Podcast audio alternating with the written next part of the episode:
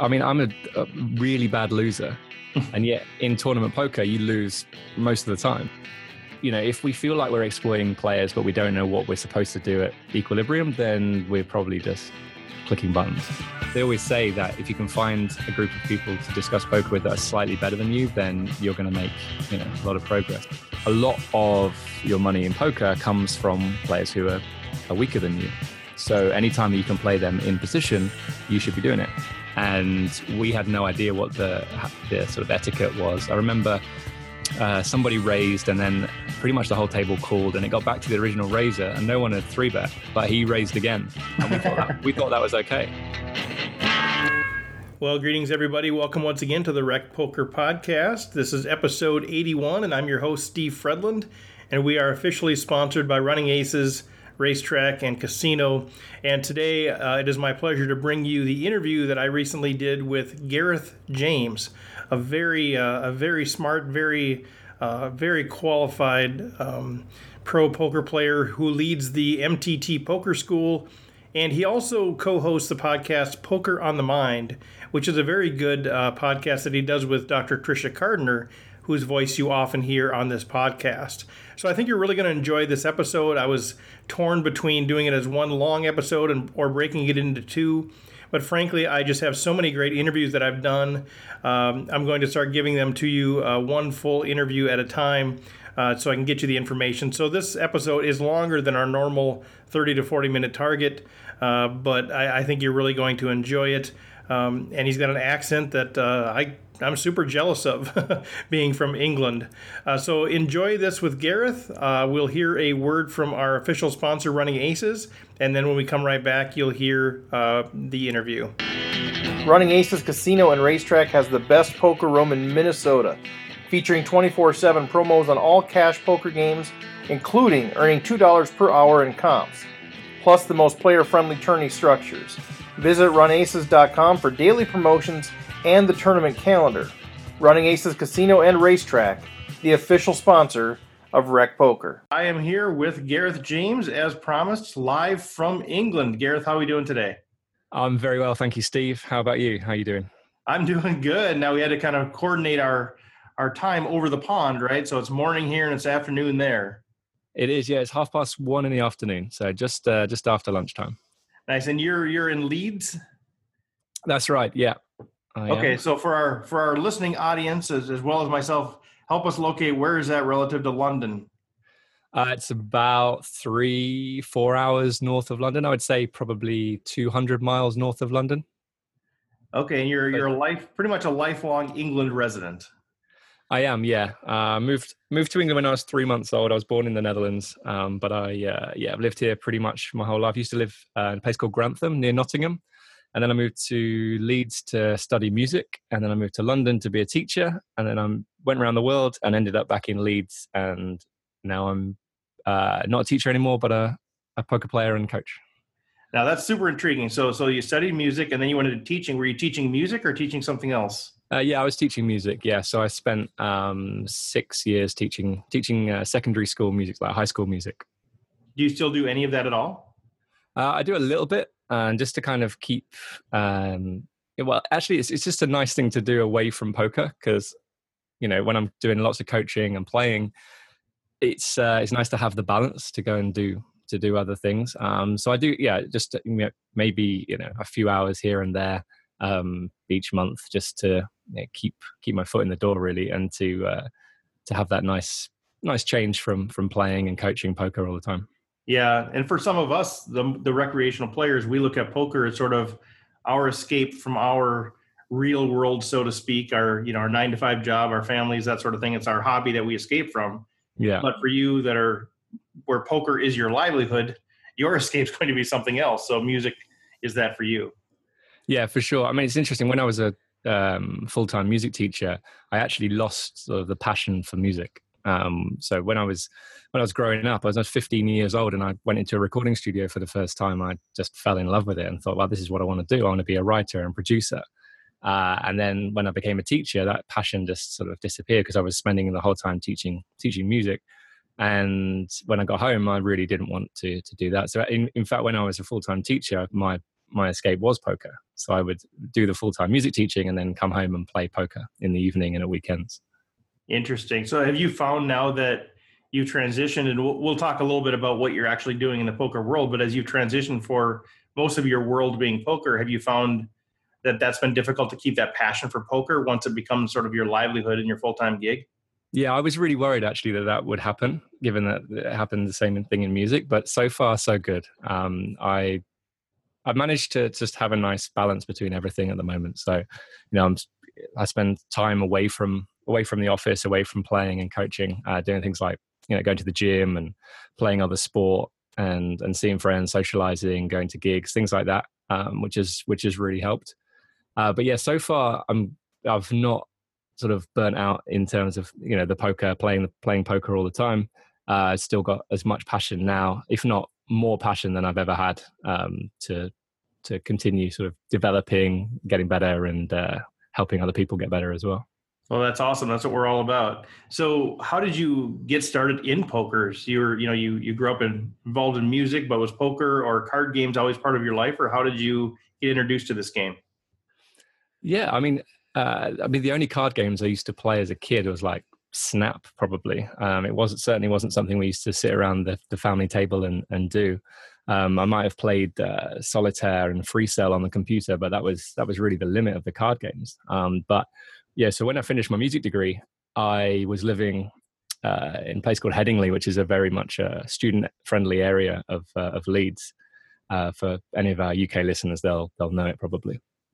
And uh, I was living with a guy called Andy, and he he was playing online poker, and I thought, oh wow, this is interesting. And I, would always been the kind of guy like, I wonder how I can make a you know a quick buck. How can I kind of find a way to make an easy living? And this looked like it was going to be it. So I started playing one cent, two cent limit poker, and I, looking back at it now, like thinking that I was going to make a living playing one cent, two cent limit poker is very laughable.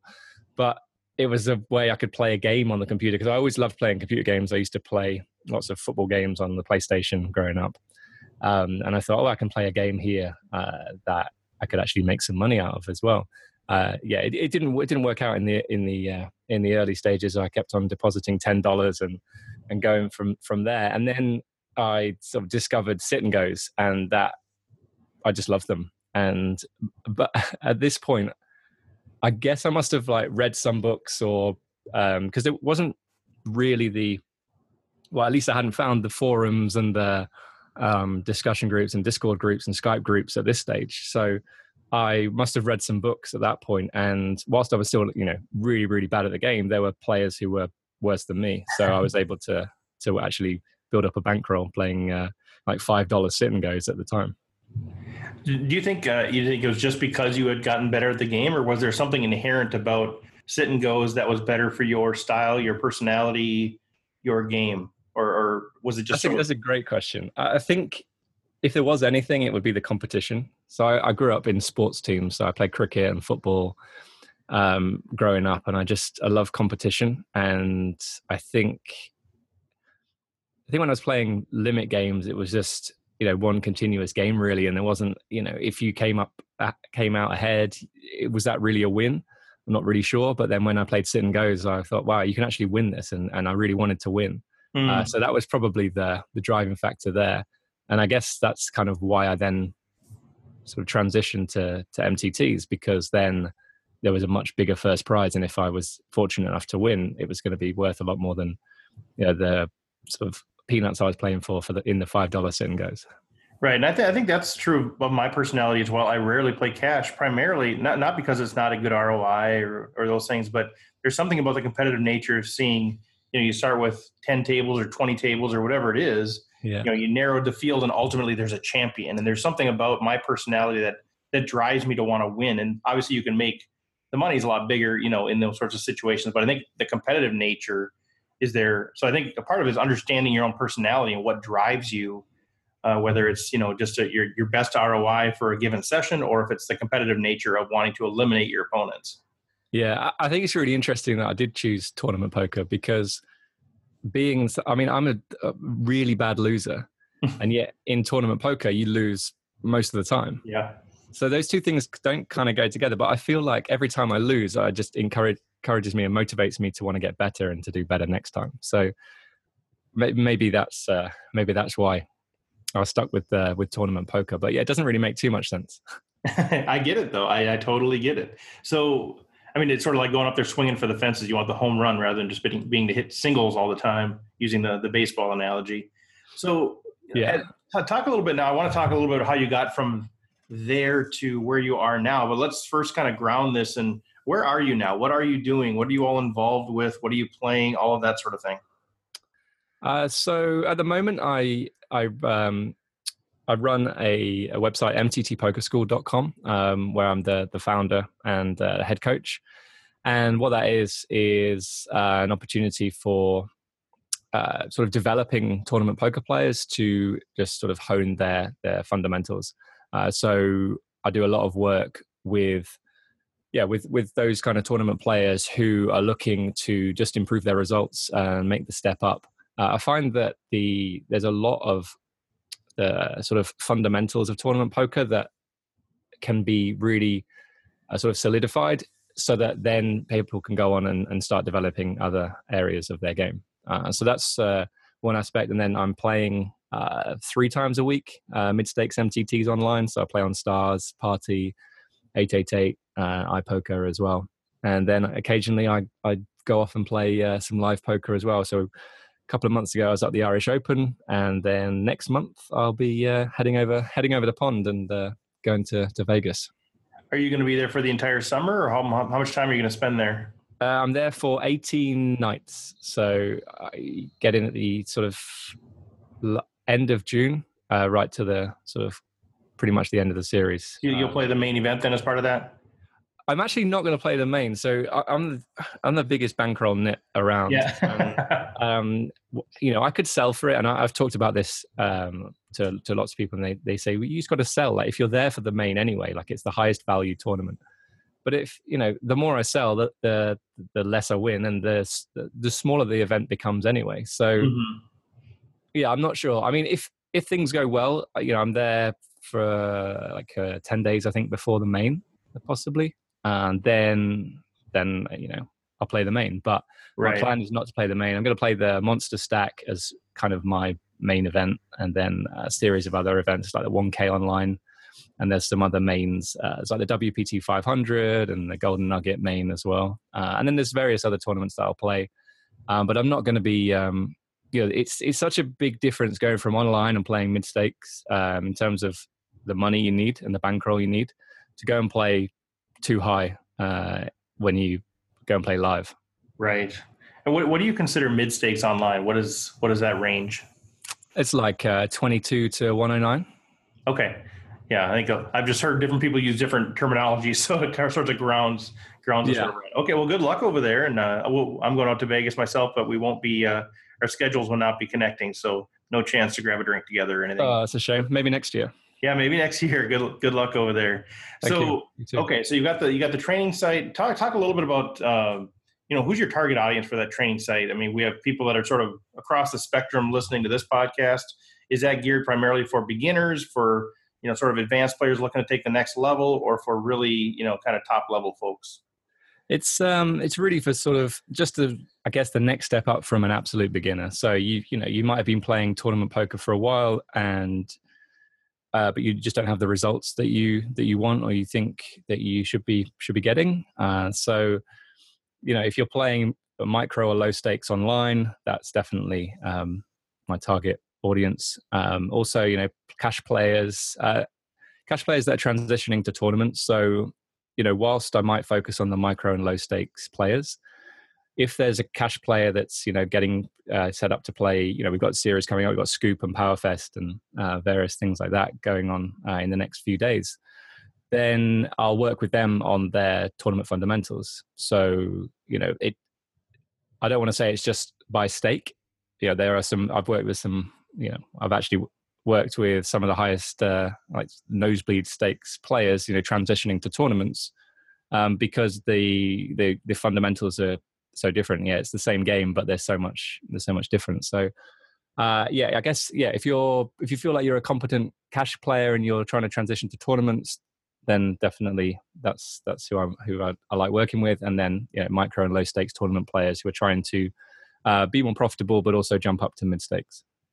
Can you give an example of one of those fundamental things that you're referring to when you'd say there's, you know, they're just fundamentals that people need to improve?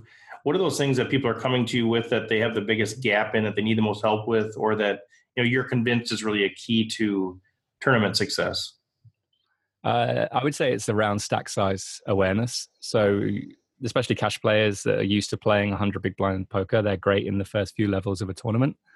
But once their stack drops to 40, 30, 20, 10 big blinds, the the strategies change so much, and you know even even those players that just play tournaments, um, I see you know a lot of mistakes at shorter stack sizes, like not understanding that you can shove.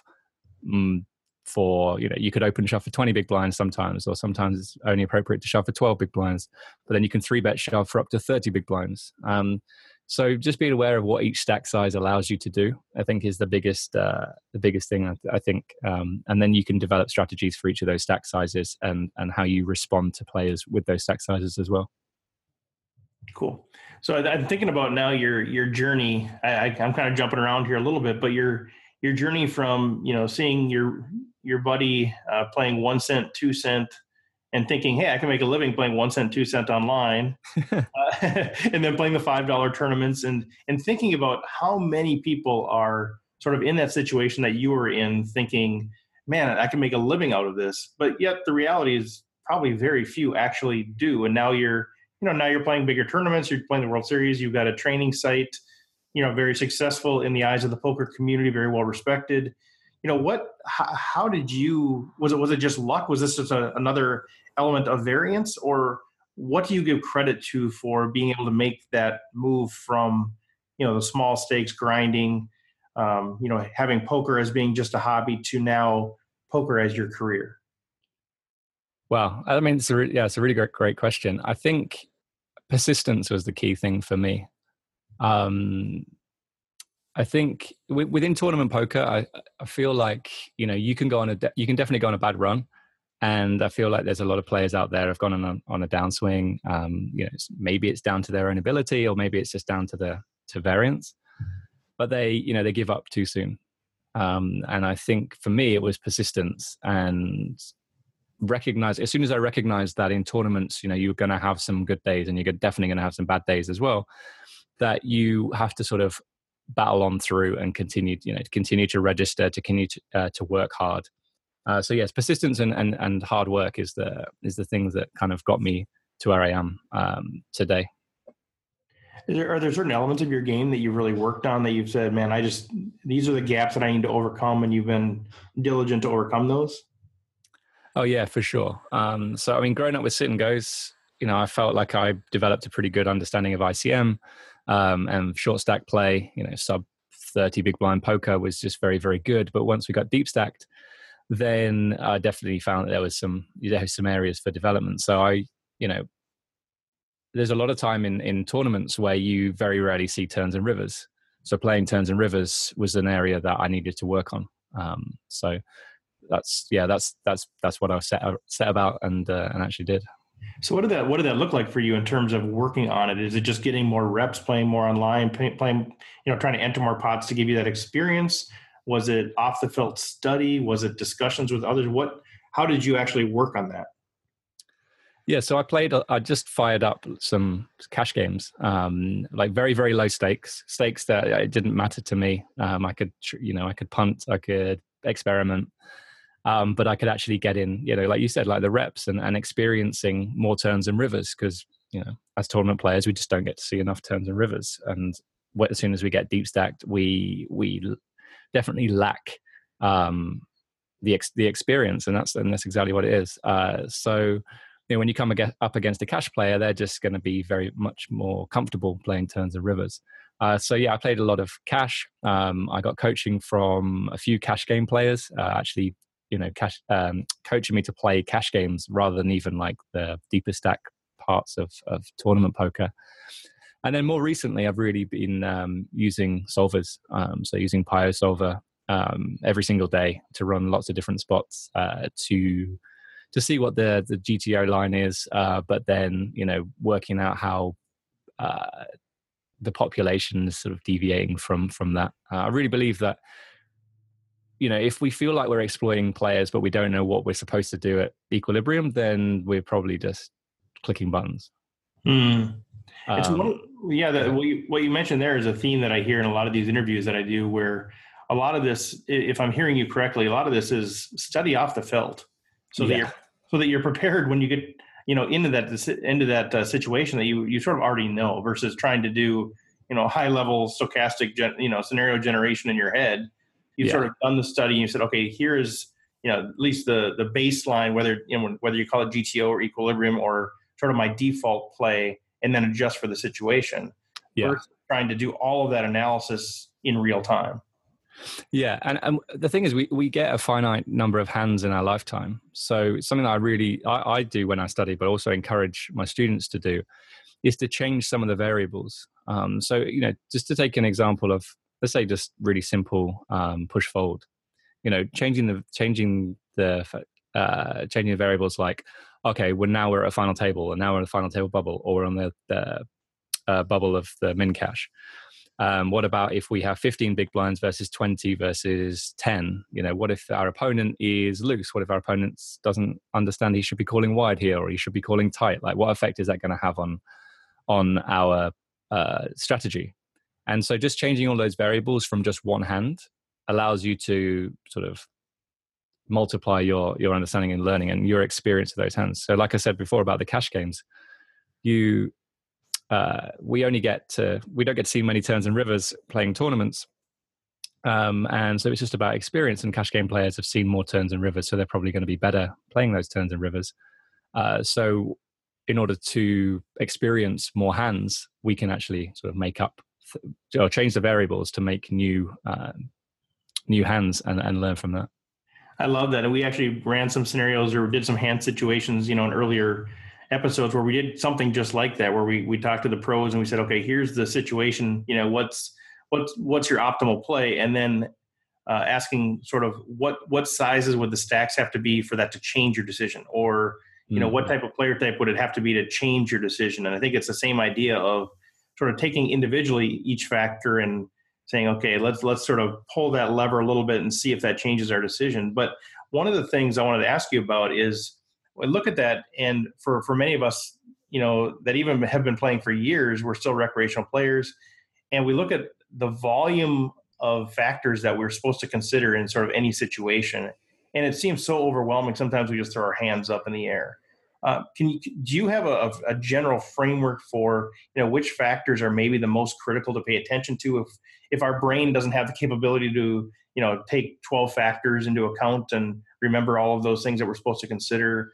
You know besides i guess stack size is one for you but you know how do, how do we sort of build that framework or that decision making um, ability to understand which factors should we really be paying the most attention to well, you're really coming with the with the great questions. I need to. Uh, I've got I've got a lot of questions, Gary. Yeah, that's that's a really great question. That's one I need to uh, just to think about uh, for a minute.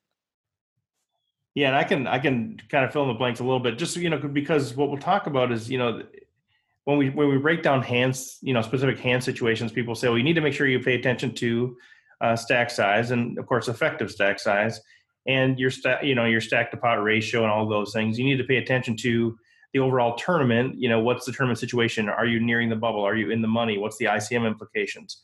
Uh, what's the player type that you're against? Considering all the players that are yet to act behind you, what are all of their stacks? What are they potentially uh, going to do in this situation? uh, what's your table image what's their table image what's your you know there, there's so many things that when we're breaking down a hands people will just say well you got to consider that too or you, well you didn't consider that and you know is there is there a framework that we you know think about are there factors that we should pay attention to more than others or is this simply just a, a result of experience and those things just become second nature like thinking about position when you're going to be opening pre-flop yeah, so I, I think I, have never really looked at it in terms of a framework. I like going back to how you uh, were talking about uh, off the off the table study. Um, the more that you can do that, the more it becomes um, sort of intuition to to know okay i should be doing this should be doing this i should be looking out for the various uh, the various factors. Um, so i mean something that i would encourage is to focus on the areas of the game that happen time and time again. Um, so you know when we when it's folded to us that happens time and time again. And so that you know as, at a very basic level we need to know the hands we're going to open how we're going to respond if someone three bets or jams. Uh, and that's something that you can do away from playing. Um, but you can also do in the moment as well. You can say, okay, this is the range of hands I'm going to open. If the guy next to me decides to three bet, these are the hands I'm going to four bet, or the hands I'm going to flat, or, and these are the hands I'm going to fold.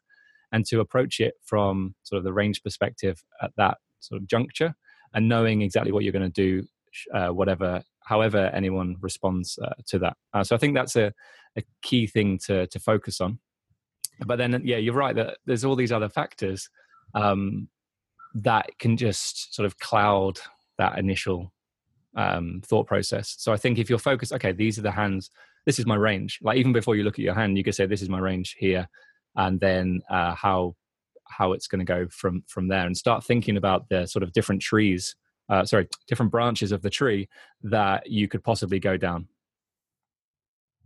Right, exactly. So sort of the, the like playing chess again, just kind of thinking ahead and yeah, what, exactly. what could happen and what you're going to do. And, and so in those moments, I mean, you, in your process of opening pre-flop, you've already established, you know, what range, your, at least your default ranges for opening, uh, your yeah. default ranges for either uh, folding, calling, or four betting a three bet. Uh, those are all sort of just ingrained in your head uh, by position against certain types of people. And so yeah. you're really not spending a lot of energy thinking about that then. Yeah, exactly. Because I've done the, the work off the table and I know right. the adjustments I need to make based on, you know, the players who are still left to act.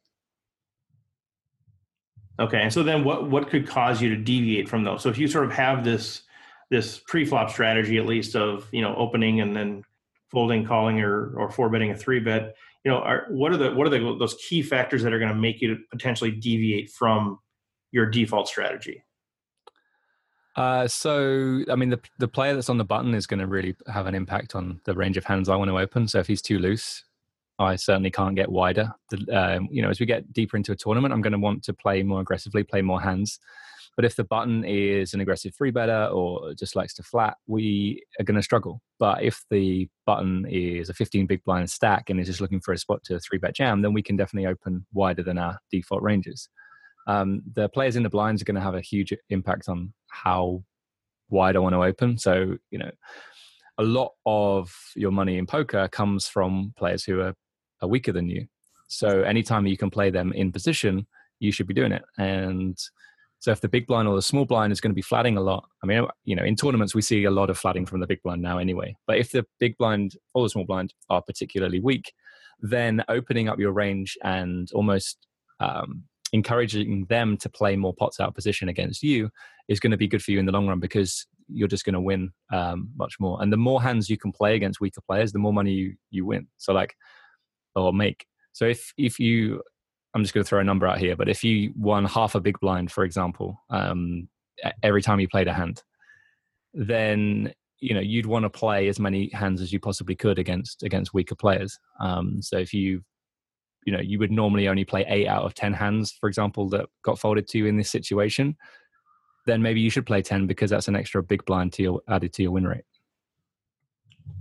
So as, as you're just considering all of that pre-flop let's just say for example this is, isn't probably a, a right range but let's say i'm you know in, in some position and my default range is opening pocket sixes or better and ace jack suited or better. And but then so that's sort of my my general range to open but then I know you know certain things about the button and the and the blinds that make me want to expand that range. So all of this is sort of happening in your head before you see your cards. Right now, I'm maybe expanding my range to deuces or better, you know, whatever. Uh, is that is that sort of what's going on in your head? Is all of that sort of a before you're looking at your cards, you've you've either expanded or contracted your range in your head. Yeah, I mean, it certainly does when I play live, but when I play online, we kind of the, the, the hand's already there, so you don't get time to right. to think about your range but I know like okay, it's folded around to me in in X position, and I know okay, this is my default that I would open from here. Then I have a quick glance at the stack sizes and the players behind, and then that impacts on the on the if I'm going to get wider. So I tend not to go too much tighter than the default uh, because it's a default because it relies on um, you know, it doesn't really matter what anyone decides to do. That's the sort of the tightest I want to open, and then I'm definitely going to go ahead and get wider based on the other the other. Oh, okay, so okay, so you really see it as sort of the, here's the GTO optimal, here's the minimum range to to exactly. open, and you only expand based on exploitive opportunities. You got it. Yeah. Okay, interesting. Ah, very good stuff. Okay, so if you're thinking about, you know, you already talked a little bit about stack size and how you see players making that mistake all the time. What are some of the other things that you see at the table that are, or you know, through your coaching, where these are just the biggest glaring mistakes, and if people could just close this up in their game, they'd become a more winning player? I mean, the biggest thing is not even a strategic thing; it's um, being better at managing a bankroll. In tournament poker, it's just the most important thing. And lots of I'm seeing lots of players go broke because they're not able to manage their bankroll. They want to play too high too soon, and they just uh, they just burn through all of the money they've made. Uh, so managing your bankroll and being more conservative with it is going to lead to a more profitable career. Like you might be, you know, you could play very aggressively.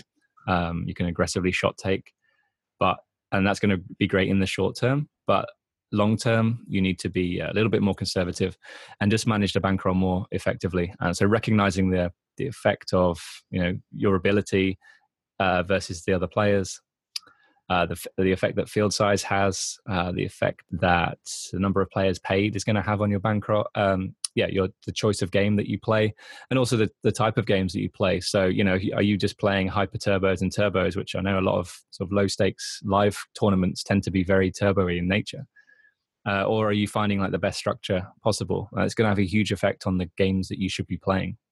Uh, so that's that, that's the biggest the biggest leak I see. Um, it's it's prevented a lot of good tournament players from actually progressing because they they just burn through their bankroll. Mm. So do you have any sort of guidelines for folks as far as uh, you know their bankroll relative to the size of the game that they're playing? Yeah, I mean, I always used to think around 200 buy-ins as an average would be uh, would be good. Um, but if you're playing a lot of the online stuff, especially in Europe or Canada, we obviously we're pretty fortunate to still have PokerStars and Party Poker. Um, you know, looking for even more than 200. Uh, you know, if you're playing like an 8,000 player field, you're going to need like 500 buy-ins for that tournament. Um, you know, I've, I know a lot of players that play the Sunday Million each week, and they're not actually making any money from it um, because it you know it happens once a week. You only get to play 50 of them in a year or 52 in a year, and uh, you just don't get uh, to play the tournament enough to realize your true expectation. Uh, and the because the field size is so big, you know, if the field was you know a 45 man sit and go every week, then you definitely realize your expectation uh, much much sooner.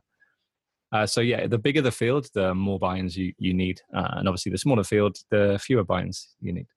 So if you have players out there that are are thinking, you know, boy, I'm playing these small stakes, but the the structures are so crappy. But I and I think I'd be better at you know at a better structured tournament, but I don't have the bankroll to play a better structured tournament. Will your is your recommendation generally well play the smaller stakes? If you can't beat those, you're not going to beat the bigger ones, or would it be potentially you know maybe find investors that can get you to that ratio that you need? Yeah, that's the always a difficult uh, dilemma, really. Um, it almost sort of comes from you know moving up to to where where uh, players respect your raises, um, but more in a sense, I guess where you're going is that the structure, yeah, like you said, like the structure is going to be better, so it's going to suit suit mm-hmm. you. It's not going to just be um, a complete gamble at the end, very you know just full of push fold like a lot of turbos and hyper turbos are, are close to the end. Right.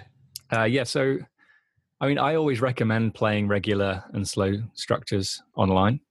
Um, I think turbos and hypers are great fun, and you know if you if you're short on time, then that's that's great.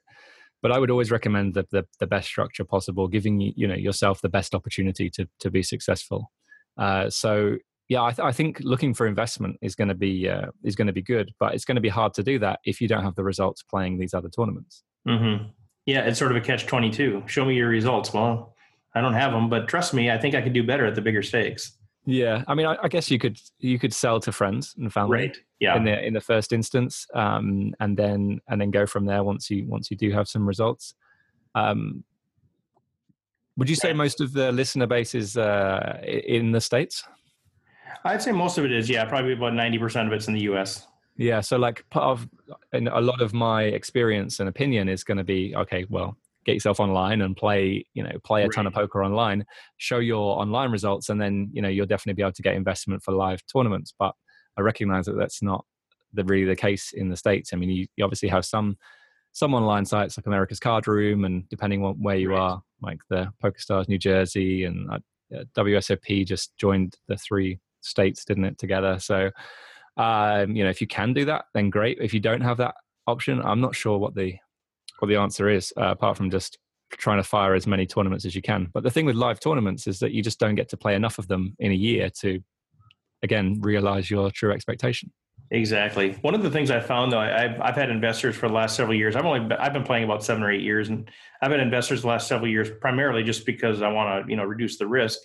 But one of the one of the advantages of that has actually been I've been able to build a build an actual uh, you know fact based historical uh, live uh, results foundation that I can then share if I'm looking for investors in other tournaments. So I've got you know sort of a track record built in already. So there's yeah. there's some advantage doing that. Of course, it's kind of a pain to manage, you know, and you always got you know you're you're dealing with family and friends and money and that sort of thing. That can be a difficult thing, but um, you know it has allowed me to reduce the risk while also giving giving me a track record, giving me an honest sort of assessment of, of you know how I've been doing. Yeah, that sounds that sounds good. Um, yeah, I really like that. I don't yeah. mean, like I said, like it's easy for me because I have online results and I can right. then go ahead and say, you know, maybe I will end up selling for the main. yeah, yeah, just download those and show everybody, the, show the world. Yeah, yeah, exactly. So if you have, if you had somebody that come up come up to you, you know, right now says, you know, I'm brand new, I've never played the game at all, but I want to learn Texas Hold'em. You know, I I saw the main event and I want to win eight million dollars or whatever, you know, whatever it is. You know, they said, okay, where do I start? Like, what's the best way to start getting into this game? What would you say? Uh, I would say just find some way of playing. I think experience in the first instance is going to be really important. Uh, if you can find a friendly home game or bar league game where you know you're not going to be berated because you don't understand the rules, right? Then that's going to be that's going to be great. I mean, I, I started. Um, I'll say started. The first time I played live poker was a live home game, and we had no idea what the the sort of etiquette was. I remember uh, somebody raised, and then pretty much the whole table called, and it got back to the original raiser, and no one had three bet, but he raised again, and we thought that, we thought that was okay. and so I thought, wow, you know, this. Um, I, but we were in such an environment where nobody really, yeah, it right. didn't matter, and it, we, you know, we were playing again for like five pounds. It was a friendly, friendly environment. So if you can do that, then then that's that's great.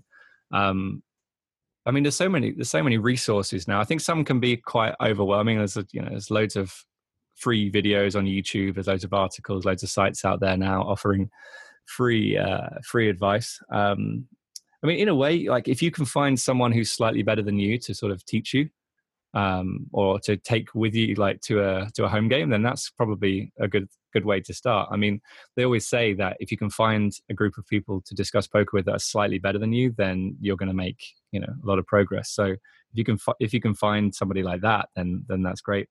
Um, but yeah, I mean, there are just so many resources now. Like I, I sort of alluded to at the the start where I said I didn't really know about the forums and the Skype groups and the Discord groups that, that now exist. Um, but if you, but there are so many, so many now that you know you've you're spoiled for choice. So it's just finding one that um, you like and you enjoy being part of, and, and posting questions uh, in in those.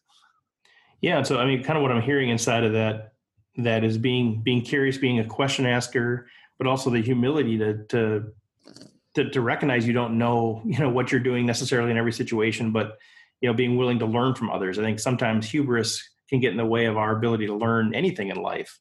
So i think there has to be this this posture of sort of uh, humility going into the learning the game. Oh massively yeah. I mean that's that's still the case for me now. And i think if any poker player tells you that they know what to do in every spot then they're probably deluded. Uh, so it's still something that you need to to to be aware of and be happy that there's still spots that you don't know what to do. Um, you know, the more you study, the the less frequent they become. But um, I actually enjoy it when I when I find a spot that I don't know what to do because it means that there's an area there that I need to develop and, and work on. Um, but yeah, I, I, see it. There's um, I see some new players who who are not as as humble um, mm-hmm. or open to suggestions. So, I mean, I lo- I love learning and and um, I like listening to others other ideas, and I'm certainly not going to be so set in my ways that I'm going to disagree with everyone. But I see a lot of new players coming in and and saying, "What do you think about this bluff? Like it was really good, right?" And then you know you analyze it, and actually it's not a very good bluff. Um, and you give them that feedback, and you just you know explain why it's not so good. But they don't like that; they get very defensive. Um, mm-hmm. And there's just as poker players, we are very defensive, but I think we need to be less defensive. We need to be more open. Um, so, yeah, I, I, mean, I would just encourage yeah those new players but also everybody to be more open um, you know discuss discuss your, and share ideas and and that's going to help you you learn and continue to learn as well because there's there's so much to learn in this game i've just started um, learning other games like plo and razz and stud um, and i'm just amazed at how much i don't know about mm. those uh, those games but even just coming back to no limit hold'em tournaments there's so much that I still need to learn in that as well. So just yeah, being like you said, having the humility to recognize that there's still so much to learn, and uh, and being happy with that, and, and just cracking on and, and getting on with the getting on with it. Yeah, I think that's a general principle in life. Is I think I think a lot of times our ability to learn or our uh, you know our knowledge base is is capped based on the the lack of humility that we have. I think that's really yeah. is a critical a critical part of learning is having that humility to say maybe I'm maybe I'm wrong here, maybe I don't have the right answer, or learning from others. So that's that's good stuff. And and you mentioned briefly about uh, having a safe place where you're not going to be berated. And yeah. one of the things that, and maybe this is different from the U.S. for from England, and I hope for your sake it is, but uh, I think I'm pretty convinced that one of the reasons why the game isn't growing as fast as we'd like it to grow in terms of you know some of the mid majors getting players and some of the bigger weekly tournaments getting players is that there's still what happens is the, the recreational players like myself that are playing the the $50 $100 buy-ins go play an $1100 buy-in and we might make a mistake mm. and we might win the pot because we made that mistake and then just getting berated for the play or you know or or whatever it is or you know you you open know there's four limpers and you open you know to 3x which doesn't accomplish anything and you know somebody makes some snide comment about you know these crappy players or whatever. So there's I think there's still this berating that happens even in Minnesota. We're known for our niceness. Um, yeah. You know that that happens, and I think that's a that can can lead to lack of growth in the game. And I'm curious your thoughts on that, and you know what message? How do we help people recognize that berating worse players is not helping your ROI? No, yeah, I've never understood how that like why that happens. Uh, what I spent most of the time my time playing online, and so um, but when I do go and play live, I I see and hear exactly what you're what you're talking about, and it just amazes me that people would do that. Um, you know, people that call themselves pros as well will start you know giving strategic advice like that's surely got to hurt your uh, hurt your ROI, and then but then they'll start berating them as well, and like you know you shouldn't shouldn't be berating them because again that's going to affect your ROI. If, if somebody knows that they're doing something wrong they're either going to not play anymore, which is going to hurt your win rate, or they're going to fix it, and then then the mm. edge that you have over them is going to be much much smaller. So in terms of how do we how do we get around that? Um, I mean, I'd like to see uh, poker tables where no strategy is discussed and no comments are made on on each other's play, and you're more concerned with like getting to know people at the table, like you know where they're from, what their story is, uh, that for me is much more interesting. And I'll always try and uh, sort of, when I'm at the live, uh, playing a live tournament, is to sort of focus my attention on that rather than anything else. And if somebody starts talking about strategy, I'll try and sort of steer the conversation in another direction um, because I just don't think it's going to help anyone. But yeah, in terms of how we can how we can encourage, you know, uh, more positivity at the table, I'm not, in, you know, I'm not entirely sure. I don't play enough live poker to to know mm-hmm. exactly what we should do. Yeah, because I think it's. I mean, the strategy side that you talked about it hurts your ROI to give people tips or to tell them it was a bad play. I mean, that's clearly going to hurt your ROI. But also, you know, you you think you want the more people in these these bigger tournaments, the better because the fields are bigger, the prize pool is bigger, and frankly, you know, the recreational players, we're not really a threat to win the thing. I mean, yeah, anything can happen on any given day, but you'd think you'd want to as, do as much as possible to get more of us at the table. And you know, berating us, you know, isn't going to do that. But also uh, befriending us, kind of what you're talking about, is actually going to make us want to come. Like, you know, hey, I sat next to this this really good player, and you know, he was interested in my life. He asked me about the work I'm doing in Africa or whatever it is. Yeah, exactly. You know, sort of, and that was a great experience. Even though I lost eleven hundred dollars in the tournament, I actually had a great experience, and I might play that again because it was a good experience. And you know, I think that's the the piece of, you know, I think I think for some people needing to take their competitive nature and sort of flip it on an ear and say, yeah, but for the big picture, it's better to actually be be welcoming to people to play this game. Yeah, for sure. And for someone like me, that coming from an online background, if I sit there with headphones on for 12 hours, I'm going to be bored out of my mind. You know, I'm used to playing nine tables and having, you know, several decisions a minute uh, to sort of keep me occupied and to uh, stimulate my mind. So if I'm not engaged in conversation or um, being part of the table and, and enjoying that experience and helping other people enjoy that experience, I it's it's not a, a, very good experience for me. It's a lousy experience, and I don't want that. So, for any, right. you know, even you know, I, I tried to make it as a great experience for for everybody, um, but it's also from almost like a selfish point of view as well. Like I want to to enjoy the experience as well. Yeah, good stuff. All right, so let's let's get back to a little bit about your game and what now as, as you're playing, whether it's online or live. What what's your biggest edge? Like, where do you say, you know, what, this is something that I do probably better than most people that I'm up against. Yeah, I have things that I don't do very well, but this is where this is something that I do really well that I can really teach people about. Uh, I would say that I am now just not attached emotionally to results. Mm. And I think in the early days of my career, I would be too concerned with, you know, busting out on a final table bubble or busting out in seventh um, you know, and getting unlucky and thinking, oh, you know, how can this happen? Like, when will it end? All of this. But actually recognizing that this is how tournaments work, and you know, you can play incredibly well and then lose Ace King versus Queens on the final table bubble, and that's it. You know, game over. Mm-hmm. So I think being less emotionally attached to those results is really, really important. Uh, that is going to happen, and sometimes you're going to be on the, the right side of it, and sometimes you're going to be on the wrong side of it. And whatever happens, you've got to be happy with it. Like as long as you made the right decision, then all is uh, all is okay. That's good. So so let's let's kind of circle back to what what you're doing today. Uh, remind folks kind of what your what your program is, where they can find you, how they can connect with you, and how you can maybe help them become a better player.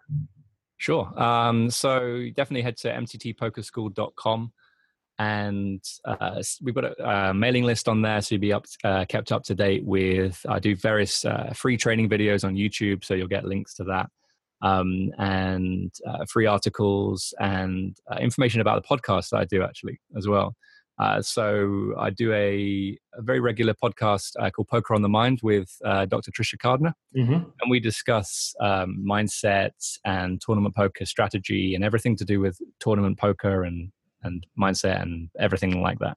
Uh, so yeah, if you want to, you know, if you've if you've enjoyed listening to uh, to my voice on this, then uh, yeah, definitely check out the, the podcast it's called Poker on the Mind. Uh, you find it on iTunes and Stitcher and various other podcast uh, apps as well. Yeah, and I would, I would let me jump in. I would highly recommend that for folks too. I know we've had Tricia on a little bit. She's you know given a little bit of audio, you know, for for some of our uh, some of our discussions about going on tilt and that sort of thing. And she has a great approach, and she's the one that actually referred me to you. And uh, it's, a, it's a great podcast, especially for those of you guys that are out there that are that do struggle with an emotional side of poker. Um, I think that's a it's a great podcast for that. At least the episodes that I've heard, and I'm sure it's much broader than that. But I, I do highly recommend that. Yeah, I, f- I feel like the sort of emotional and mental side of tournament poker is is really really important because tournaments are brutal by nature. Like mm-hmm. as I discussed earlier, like getting in a big flip than pile on table bubble. Like that's going to happen time and time again, and and being sort of prepared for that is really important. So you can continue to fire. You know, whether you're playing live and you go and register for the next tournament, or you're playing online and you just click the register button. Like to carry on going and playing playing really really well despite those things that perhaps don't go so well is really really important. So yeah, the sort of joining of the two uh, made a lot of sense to me when we when we first started. So, Poker on the Mind podcast and the MTT Poker School Yeah. Dot com. That's it, mttpokerschool.com. And you can find out all about the coaching that I have available. And so I, I do do hourly coaching, but I prefer to take on students who really, you know, really want to see the biggest improvement. Uh, so I do a, a, monthly coaching package as well, and most of my students on there they continue month month after month. Uh, so we'll have a coaching call each week, and I set you know regular exercises and homework even you know coming from an education background i do i do mm-hmm. tend to set some homework uh, which might might seem strange to to adults but uh, yeah it's important that you you're putting the work in off the table and i mean it kind i know this is not we're kind of going off on a tangent here but going kind of back to what we were saying i think there's a lot of players that think that they can watch a training video or read a book and they're just going to you know win the the main event and as soon as you realize that there's a ton of work that needs to happen away from the game and away from lessons and away from watching the training video once and not making any notes then you realize okay this this is actually pretty tough but i really want it so that's what i'm going to do. No that that's so true. And and the way i understand this now gareth if, if people sign up for your coaching you will pay all of their expenses to be able to fly out to england every month to uh, to visit with you, right? Is that correct? yeah, no, you, I, I private, you get on the private jet and uh, you come and uh, come and stay with me for a weekend, and we uh, we play online poker. Oh, uh, yeah, not, not not quite. Although that's maybe something that I should look at in the future. Uh, I think the the monthly price would be a little bit higher if that was the that was the case. But it's a nice idea. Just a little bit but but your coaching does work for remote audiences so people in the us can can connect with you and do the calls and that sort of thing no no yeah problem. yeah exactly yeah so i've got i mean i have students all over the world so australia to greece to canada america um, and, and, europe as well and yeah everything's done through skype um, so i will record the lesson so at the end of the lesson you get a video to watch back because i was when i was uh, learning uh, when i first got coaching I would always ask if I could record the the mm. session, and and most coaches were okay with it, but they, most of them were, you know, some of them were a little bit funny about it. Um, perhaps they thought I was going to share it, um, but it was always just for my own development. And I always found that I would watch it back, and I, you know, half of it I completely missed during the lesson. Yeah. So it's uh, that's something that I I offer. Um, so yeah, you get a you know you get a um, an area of uh, of Google Drive where I just upload your videos and any notes and any resources. Um, so that's just an you know you can keep going back there and you can study the video and you can make your own notes and you can have the dialogue you know, after the session. So it's not just okay, I'm here for an hour and then see you later. It's uh, very much uh, okay. Here's the here's the video. You w- read uh, you watch it back. You read through the notes. You uh, make you know you follow up those notes and then I can uh, I can give you some feedback on that. And it's kind of that constant dialogue. Um, so whilst you know you might pay and have four hours of coaching a week, you get everything in between as well. And everybody that I've talked to that's ever had professional coaching says it's so worth it. It's so worth it. Now, you know, as a recreational player, I look at it and I go like, "Ooh, the cost, ee, yikes, baby." You know, I don't play enough to justify it. Everybody I've talked to that's actually done it, it's worth it. So check out Gareth's stuff. But even you know, if you've sort of checked out here, listening to the podcast, uh, there's some things that Gareth is saying here that are that can be implemented even if you're not paying for a professional coach. Things like talking to people that are better than you, recording it, taking notes, rereading it, revisiting it, recording it. All of those things are things that that we can do as recreational players to get better. Now, I think you know we're we're going to t- make those big jumps by getting you know really good help, really good professional help, like pe- from people like Gareth. But uh, don't lose sight of the fact that a lot of this stuff uh, you can do without actually paying a coach to do. Yeah, for sure. And, and the thing is, as well, I mean, I offer lots of free things as well. Like part, you know, whilst I am, you know, this is my business and I'm, I'm, it's my livelihood and I'm making money from from coaching and from playing. Um, I still do offer some some free stuff. So you know, I have I think it's over 200 free training videos on YouTube. Uh, that's youtube.com forward slash MTT Poker School and then I have um, I run a uh, Facebook group as well. So you know that's an it's an opportunity. Like I was talking about before, you know, the when I didn't have access to the forums and the Discord and Skype groups. Um, now we have Facebook and Facebook groups, and uh, it's an opportunity for for any of the listeners to come into that group and start posting questions. You know, you can ask questions about strategy or buy-ins or bankroll management, um, just anything to do with tournament poker. Is, is, that a public Facebook group or is that a is that a paid subscription? Uh, it's completely free. Uh, it's, it's it is closed, so you do have to answer a couple of Right. questions on the way is, in. is it MTT Poker School? Is that the name of the group? Uh, yeah, so it's uh, facebook.com forward slash groups forward slash MTT Poker School Classroom. Okay. Uh, so yeah, it's the the classroom keeper is the the sort of that offshoot, I guess. So a lot of great ways to connect with you, both free resources, some paid resources to go to that next level. Great stuff, man. Cheers. What to, do you have? Do you have anything coming coming up in the in the near future that are for plans for expansion, or are you kind of rolling with what you got for now? Uh, I am looking into throwing out or rolling out some courses. Um, they seem to be very uh, sort of hot right now. Yeah. Um, yeah, I, I think that there's there's definitely an area where there's some players that come to me who are not quite ready for my coaching. Like I'm happy to to to coach them at, at their current level, but actually a course might be better off. It might- might be better for them. Like just to spend some time going through the course as almost like a prerequisite to then having one-on-one coaching. Right. No, I So like that idea a lot. That's in the in the works uh, at the moment. Okay. Well, we, we will wrap up here, but any, uh, I guess, any final words on either what you're doing or advice to the the recreational players that are trying to go to the next level at all?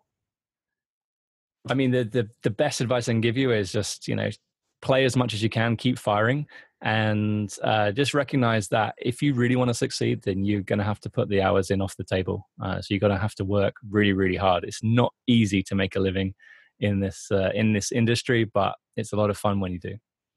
Gareth, thank you very much. Cheers, Steve.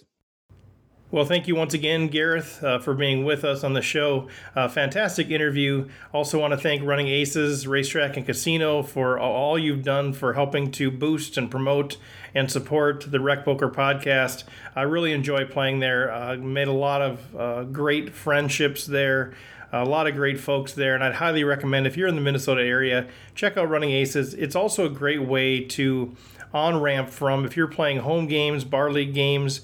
Uh, there's some great 30 60 75 dollar tournaments uh, that aren't too tough on the bankroll that are a great on ramp for you to get in there. Uh, the staff is great. They'll work with you. The players are great especially um, some of the daytime tournaments where they're super friendly and they'll help you kind of get acclimated. But we want to grow this game and i think uh, what you're learning on the rec poker podcast you can now put to work in some of those tournaments and start to feel confident and eventually start to play those bigger tournaments. So i would invite you to do that. Personally i'm super excited. Uh, we're getting close here to the end of may which means i'm about two weeks away from heading out to vegas for the world series of poker.